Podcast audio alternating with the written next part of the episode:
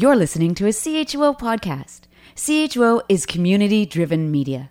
Find us online at chuo.fm, on air at 89.1 FM in Ottawa, and on social media at CHUO FM.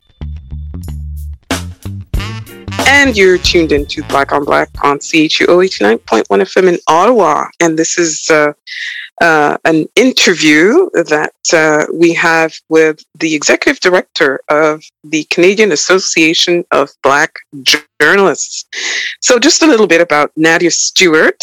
Um, her love for news has taken her from coast to coast, and you can find her at Global BC, where she works as a video journalist. She got her start at Rogers TV, like me, um, but in Peel as a reporter, anchor, and talk show host. She also worked as a news writer for the Weather Network, writing weather centric casts for national audience.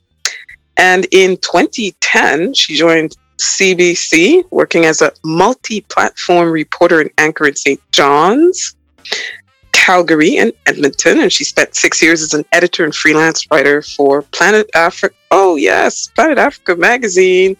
Uh, we all know Patton, Moses, Mawa, their publication. That's right. And uh, she's also proud to be among the first graduates of the University of Guelph Humber off camera Nadia is active in her community as a mentor. Welcome to Black on Black, Nadia. It's a pleasure to have you. Thank you so much for having me, and thanks for the invitation. I appreciate yes, it. Yes, finally. I know. So we've been trying for a while. It's so been a listen, minute. yeah, it has.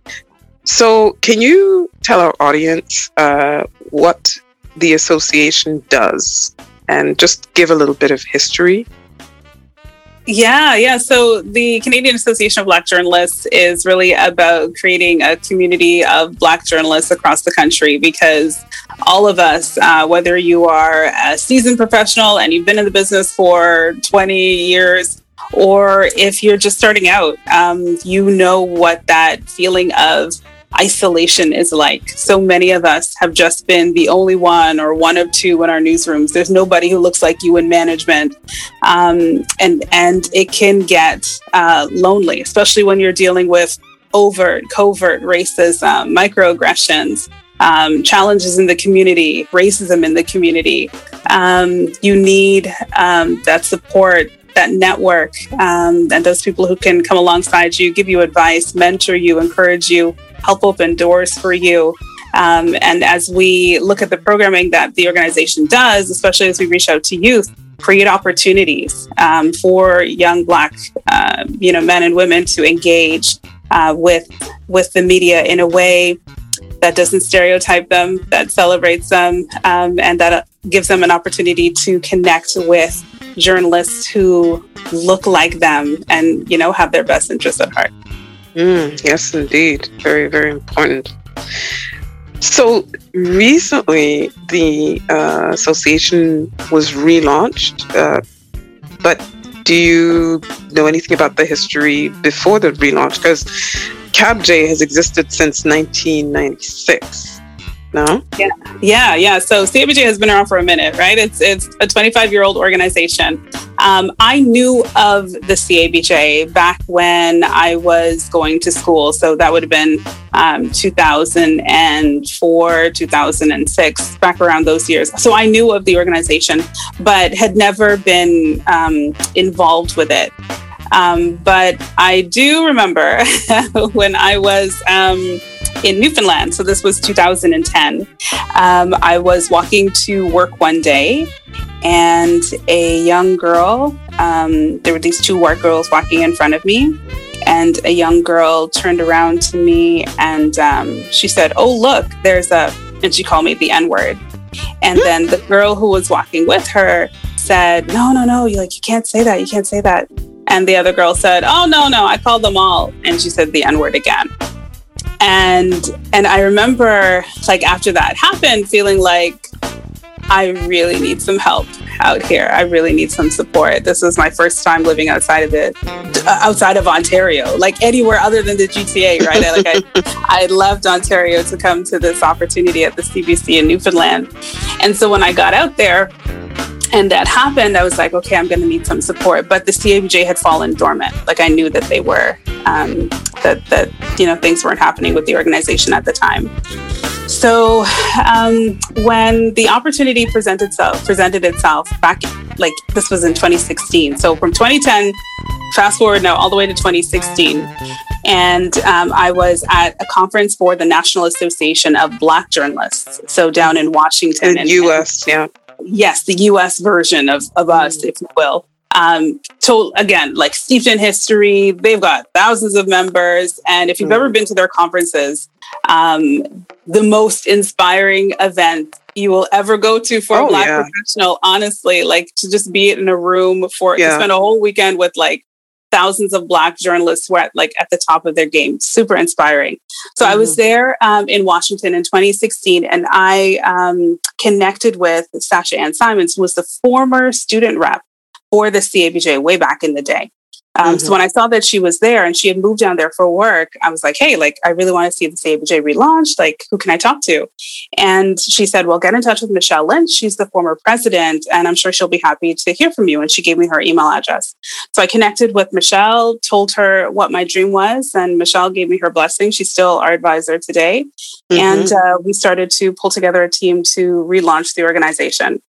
Um, there are some people now who are on the executive. Uh, specifically, I'm thinking about Brian Daly, our Atlantic director, who had been involved with the CABJ back in the day, so he knew of it um, before before it fell dormant, and he was actively involved in it. Um, and then there are folks like me who were never there back in the day, but just came to this organization desiring um, to to be the change, and the CABJ yeah. presented that opportunity. I just didn't want another young black journalist to have that yeah, experience yeah. that I had in Newfoundland. Like nobody yeah. should go through that alone. Uh, and so for me, that was all that was on my heart. Um, mm-hmm. You know, when when we got together to relaunch it, and now it has 100% exceeded every expectation that I had for us. And like yes, yes, and I must say, you know, I, I every time I go on that website, I'm just in awe because I remember, you know, back in 1996, and then people sort of floating away. And then, uh, and I remember also belly aching about the fact that there was no national capital region presence. There was no um, francophone presence that I could, you know, look at or see. Um, so back to the the team. You talked about the team. You mentioned mm-hmm. Brian Daly. Can you tell our audience who all are on the executive team and on yeah, the board? Sure. Yeah, yeah, for sure. So Brian Daly um, handles our uh, Eastern operations, and he used to work for CBC. He just recently uh, left the CBC. Now he is faculty. We're so excited for him. He's going to be teaching over at King's College, teaching journalism. Um, so this is this is great because we know we need more Black professors teaching journalism uh, mm-hmm. in J School. So uh, Brian has led um, the birth and expansion of our program, J School Noir, and I can talk about that a little bit later. Yep. Julie Chabawale is a freelance journalist, and she's also the communications manager for the Law Society of Saskatchewan. Uh, she handles all of our Western operations and she is, in addition to, if you can believe this, so in addition to being like a, a, an excellent journalist and writer, she also um, has a degree in in like accounting and yep. she's a lawyer. She's exactly. So I saw that. so Multi-talented. Multi-talented. So she is she is our unofficial legal advisor. We trust her on everything um, to do with uh, legal matters for the CABJ uh, Dexter Brown started out as our social media manager, but because of the work that he has been doing uh, through some of our partnerships, um, specifically, I'm thinking of his work with uh, the Canadian Journalism Federation, CJF.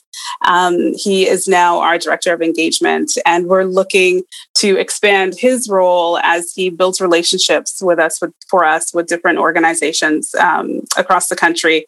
At the board level, we have uh, David Thurton, who is oh, uh, he's the parliamentary yeah. correspondent. yeah, yes. yeah, he's wonderful. Um, and like me, has been across the country. Right, started on the East Coast, went to um, mm-hmm. um, went to Alberta, and is now in Ottawa. And so uh, David has been great. So David, myself, David, and Adeteyo, um, who is based in Toronto, and she works for the CBC. Also uh, leads her own publication called CC Magazine myself, David, and uh, Teo have been. Um, we were the day ones, right? So yeah. back in 2016, we were like the the original yeah. crew who've been working on this all this time. Yeah. So um, I have a lot of uh, love and respect for those two. Um, mm-hmm. Brian Johnson is um, a good friend of mine out here, and he is also the um, executive director and founder of Black Boys Code. Um, yes, and that's Brian's, that's where I know yeah, that Black Boys Code. And Brian's journey with Black Boys Code started at the same time uh, my journey with um, started. So for both of us to see, you know, the organizations uh, where they are now, it has been truly inspiring. And then Andray Domise has been, oh, um, oh, yeah. I'd say, like an unrelenting supporter of the work yes. that we've been doing, mm-hmm. um, of all of our programming, and just a Black journalist in general. You know, yes. he he has and a great been, advocate. Yeah, yeah, he's just yes. been like honestly a relentless, yeah. tireless supporter for us, and so and just full of wisdom whenever you want to pick his brain. So mm. that is that is the board that we've got. So thrilled to have them all. We do need to add one more person on. We got to have our AGM in the fall, so there, it's actually going to be a busy season ahead for us. But uh, after wow. this conference, we're going to take a break for the summer.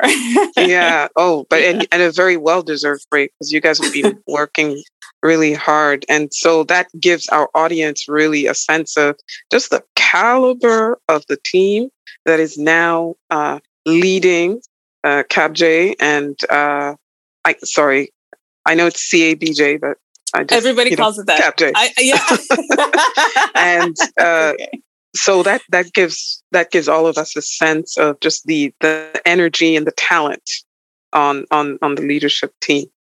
So tell us about the programs that you you have in place. You talked about uh, J School Noir. Yeah, yeah, J School Noir. Um, so that was the first program we launched. It's our flagship program um, that really it focuses on engaging young people in um, media and journalism. I don't know of any kid, any black kid across this country who's going to want to go into news when they see the way that they're portrayed um, yes. on TV. So a big part of this program was about changing that and focusing on empowering these kids to tell their own stories. Mm. What we discovered um, was that these kids had the talent, had the ability, they just had nobody that was paying them any mind. And so uh, this program has been uh, just an opportunity to nurture their talent, to provide them opportunities, to connect them with um, not just jobs but scholarships, like as well for them to continue on to study. You know, the the biggest success story that that uh, Brian and myself we we tell about this program is that the first year it launched in Halifax um, in 2020. There was a student who came back and said that she changed her master's from law to journalism and that that's what we want you know like that is for us that's the fruit of our labor. And like i said brian has been um, you know the the architect i'd say of that program. I presented that as an idea to them and uh, and he took it and he just ran with it. He and dexter this year worked together to take it across the country edmonton ottawa toronto and again in halifax we had i think over 60 kids sign up. So wow. to go from like 13 kids to over 60 has, been, has been amazing. Yeah. So so great success with jsn we've also got an on-campus program. It's been it's been a little tough this year for black students because of covid so mm-hmm. we're looking forward to 2021 in the fall, really doing more outreach and more work on our um, on our on-campus programs and making sure that we're connected with every Black student studying journalism. We've also um, got the CABJ Connects program, which is um, you can see that database on the website of black talent across the country. I never want to hear anybody say, "Well, we look." Yeah, we, we can't find anybody. No, no, this no, is an interview with the executive director of the Canadian Association of Black Journalists, Nadia Stewart, and you're tuned into Black on Black on CHUO 89.1 FM in Ottawa. This has been a CHUO original podcast. CHUO is community driven media. Catch us live on the FM at 89.1 in Ottawa. Connect with us online at chuo.fm and chuo.fm on all social media.